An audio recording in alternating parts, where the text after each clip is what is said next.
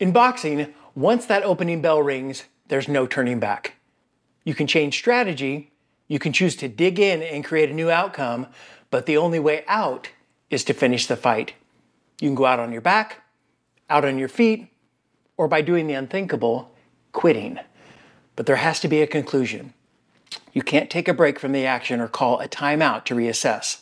The fight must go on. So before the action begins, resolve yourself to fight with all of your heart, no matter what. Do it now. Before the bell rings, make the decision to lay it all on the line. This decision to give your all will make you a better fighter. It will make you harder to beat. Your opponent will even sense your determination. He will feel your unwavering strength. He will know that he's in a serious game of attrition and a good old-fashioned game of chicken that you will not stray from. This decision also takes away your other options and will make the task at hand easier to accomplish. You won't have to fight an internal battle while a physical one is going on. Your mind won't be weighing the options because you have none. You already eliminated those long before the fight even started. You know, it's not unlike the situation that the commander of the Spanish expedition found himself in back in the spring of 1519. Hernando Cortes and his Spanish fleet of over 500 soldiers set sail to the shores of Mexico. He landed his 11 ships there to seek revenge and acquire riches from the ruling Aztecs.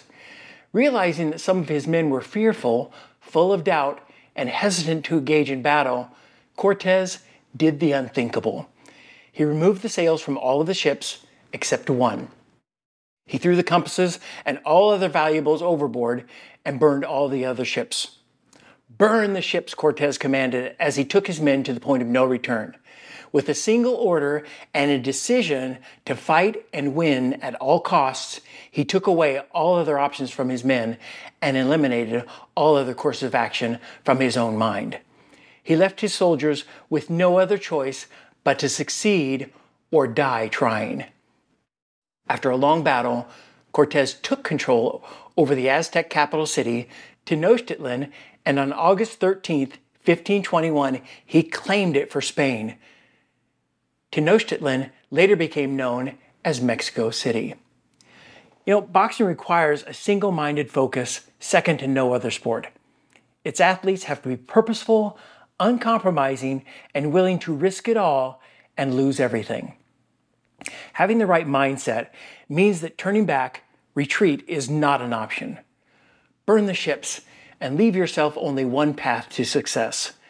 Soon you'll find that it's the only real satisfying option anyway.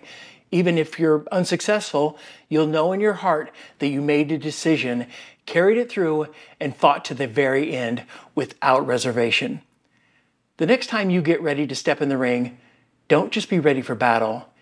Be ready to burn the ships.